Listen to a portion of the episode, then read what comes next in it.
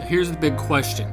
You're interested in value investing and valuing and evaluating businesses on a deep level, but you don't know how, even after researching for hours, probably dozens of hours, hundreds of hours on the internet, and because nobody else shows you how to do it. This podcast has all those answers and much more about value investing in finance. My name is Jason Rivera. Welcome to Value Investing in Your Car. Everybody, Jason Rivera here for episode number three of Value Investing in the Car. Today it's going to be a little bit different. I want to do a mini book review of the single best book I've read all year. Um, and I just finished it about 20 minutes ago and I re I started listening to it immediately again, something I never ever ever do. That's how great the book is. Um, before I get to that, I'm on track. Well, I don't calculate exactly how many books I read every year. Um, I just go by the amount of time I put into it. Last year and the year before, I put in between or I read between 50 and 75 books. This year I'm on track to read 50, and we're almost at the end of the year. I'm uh, positive that I've done at least 50 uh, now, including audiobooks, Kindle books, uh, paperback books, hardcover, everything. Uh, not including YouTube videos, of course, stuff like that. So, I read a lot, and I do that to learn a lot because there's, I believe that I can improve in any way, and anybody can improve themselves in any fashion if they put in enough time to do it. So, before I get to what the book is, why did I step down a little bit in the amount of books I read this year? Because last year and the year before, I felt like I spent too much time reading um, and not doing enough stuff. This year, I wanted to do more stuff, implement, grow businesses, research companies. Um, just get out and get out and do more stuff, uh, be more productive when it comes from an actual business sense, not just reading and um, listening to audiobooks, stuff like that. So that's why I'm down a little bit uh, reading books this year compared to the last two years. But having said that, my productivity is way up. Um, and I'll get to this in another video or post at my end of the year post about stuff I've accomplished this year, stuff I still need to accomplish, um, what I've learned, the best books I've read, stuff like that. But I wanted to highlight the single best book I've read this entire year, having, and that's why I kind of wanted to tell you how many books I've read. Out of 50 or more books that I read this year, this book not only is it the best book I've read or listened to all year, but it's one of the best books I've ever read, period. Um,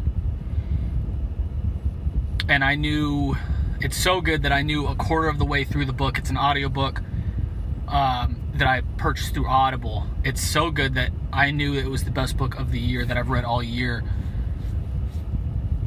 and I was only a quarter of the way through it. That's how good, great this book was, how impactful it was. Actually, let me illustrate how impactful it was.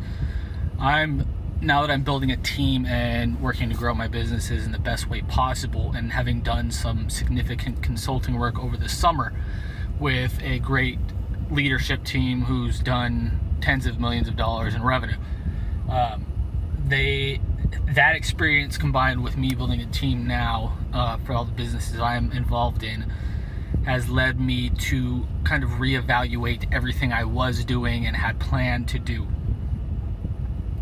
kind of going forward. Um, I realized while I was consulting that I wasn't building my businesses in the most efficient and best way possible, and that I had some significant deficiencies when it came to building a team. I've been involved in sports my entire life. I'm a dad. Um, but when it comes to leading a business organization, I don't have a ton of real world experience. So seeing that consulting or seeing what I saw and learning what I learned while I was consulting combined with me now building a team um, has forced me to dig deeply and dive deeply into the world of leadership and how to become a better leader, how to become a better um, producer, all that kind of stuff. So, what is this book that helped not only with the leadership aspects, but also with the kind of changing the entire businesses and I'm in and trying to make them work more efficiently and better over the long term. And not only that, did it help me or has it helped me realize I needed to change a bunch of stuff as I'm doing this, but as I was listening to this book just a couple days ago, I'm building an entire kind of strategy for all my businesses to go into 2018. And so we can do a lot better, um, do a lot more revenue, bring in a lot more cash flow, profitability, all that kind of stuff. Hire more team members and just overall grow a lot better in 2018 than 2017 now that we're almost at the end of the year.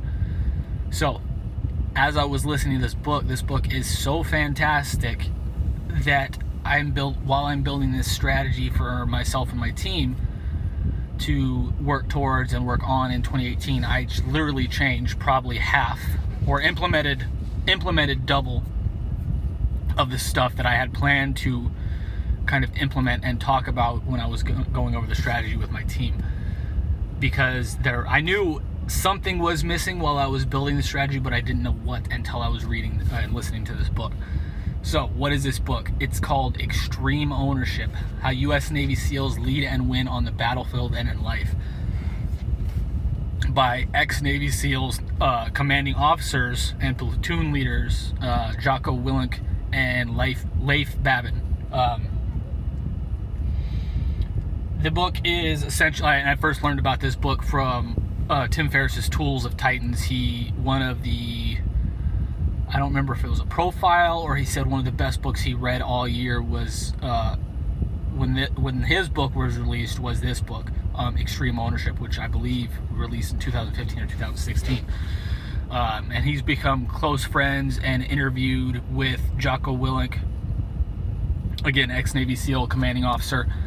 Uh, Jocko Willink um, I think he's interviewed on his podcast, and I believe he said they've been, become close friends since interviewing and stuff like that. So that's where I first learned about the book. And the book is essentially it goes through some battle scenarios from a more strategic perspective and leadership perspective because one of the authors was a platoon leader uh, in the Navy SEALs, and one was the uh, was he uh, commanding officer of Task unit bruiser. Essentially, he led, he was the commanding officer for several different teams in that entire unit. Um, and one of his platoon leaders was Leif Babin, who is the co author of this book. They go through battle scenarios that they went through and how that affects leadership, not only and what lessons they learned in terms of leadership for the battlefield, but they also, after they retired from the military, uh, both of them, they started a. Uh, I guess it would be, they don't really talk about it too much specifically in the book, but I'm assuming it would be a leadership consulting group. Um, is I guess what the term would be. They go into companies and help them formulate better leadership and strategy to take on their competitive, uh, to take on the industry and uh, become better leaders in their industry and their own company, and so they become more efficient, stuff like that.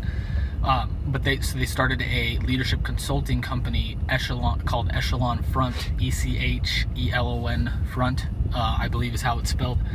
If you're wanting to learn about that, um, so they they learn these lessons in the SEALs and the, the premise of this book is they they go through some battle stories. Of course some of the stuff changed some of the names changed some of the names left out stuff like that.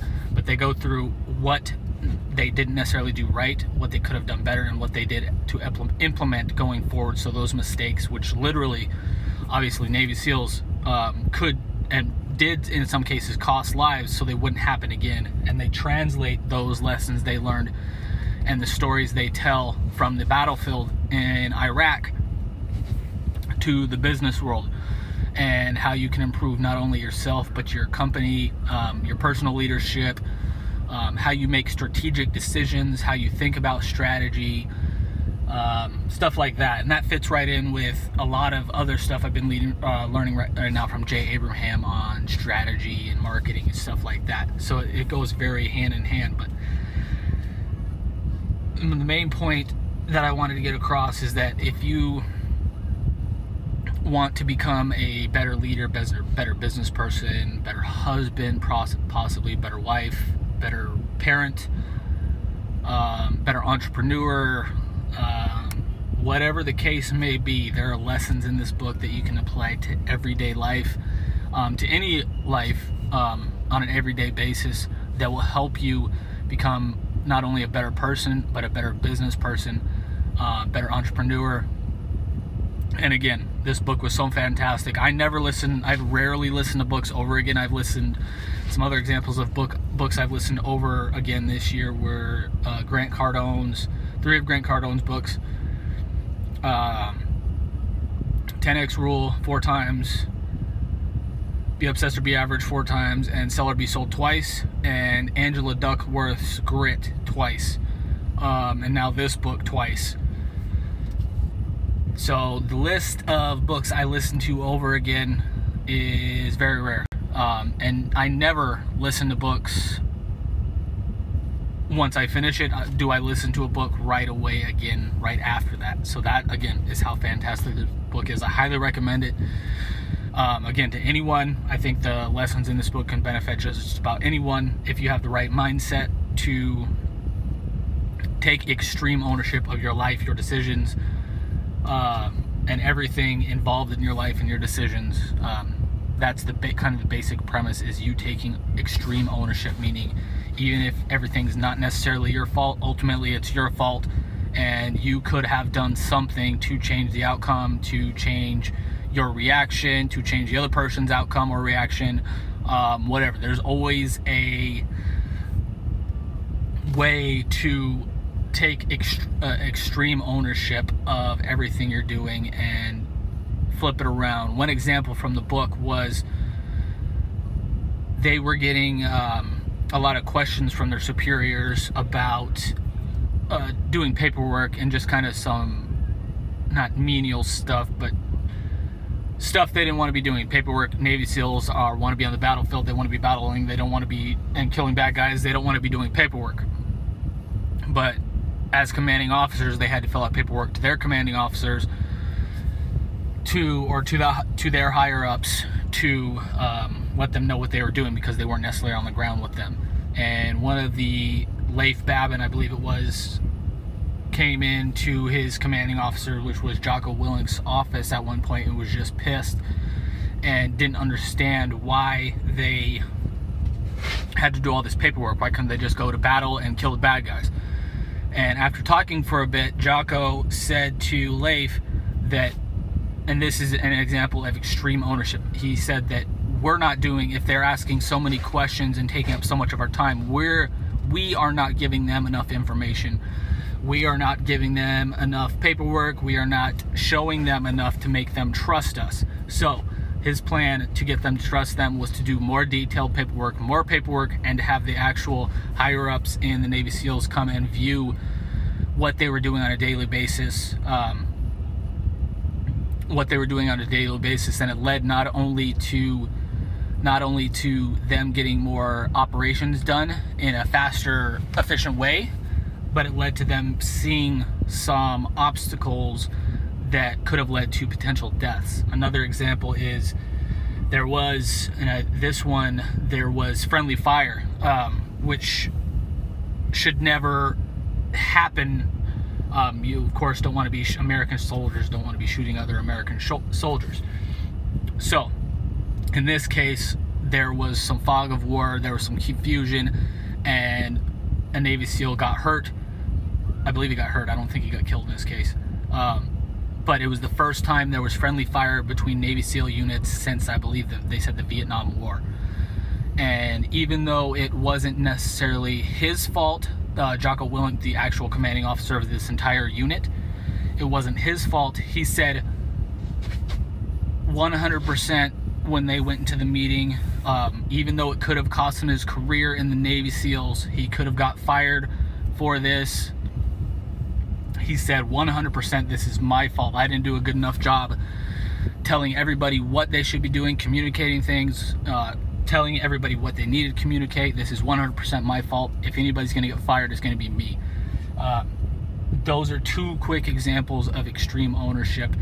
And again, this I highly re- recommend this book to everybody. Uh, best book I've read all year.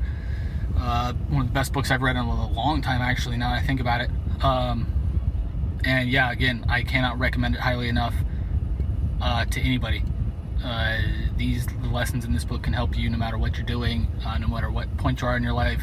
I believe these lessons can help you no matter what. So, hope you enjoy this mini book review of Extreme Ownership in episode three of Value Investing in the Car. Um, if you have any comments or questions about this book or this topic, or you've read this book and you think it was great or you think it was crap, let me know in the comments below. Subscribe, uh, like, love, all that kind of stuff.